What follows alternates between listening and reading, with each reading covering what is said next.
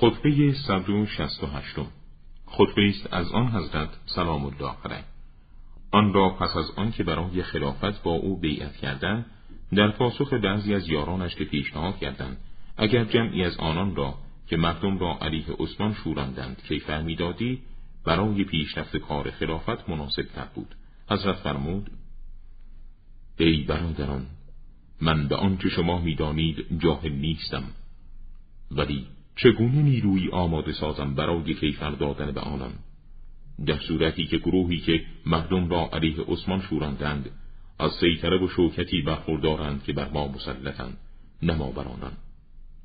می‌بینید که بندگان شما و اکثر مردم معمولی با آنان جوشیده و اعراب شما به آنان گرویدند و آنان در لابلای جمع شما هستند و هرچه بخواهند با تلخیهای آن بر شما وارد می‌سازند.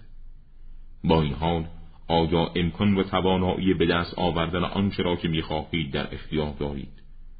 این یک حادثه از مانده های جاهلیت است و برای این مردم ریشه و حامیان فراوانی است.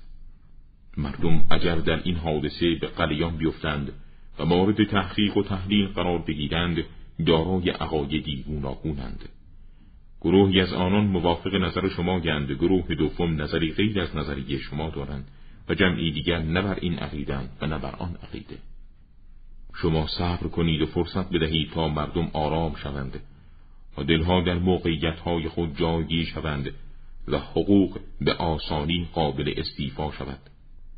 سکوت کنید در وظیفه‌ای که من باید انجام بدهم و منتظر باشید برای دستور من که به شما خواهد رسید و کاری انجام ندهید که نیروی را متزلزل سازد و قدرتی را از بین ببرد و سستی و ذلت به بار آورد. و تا آنجا که بتوانم از شعله و ساختن آتش جنگ خودداری خواهم کرد و آنگاه که چاره ای ندیدم دوای آخرین داغ کردن است.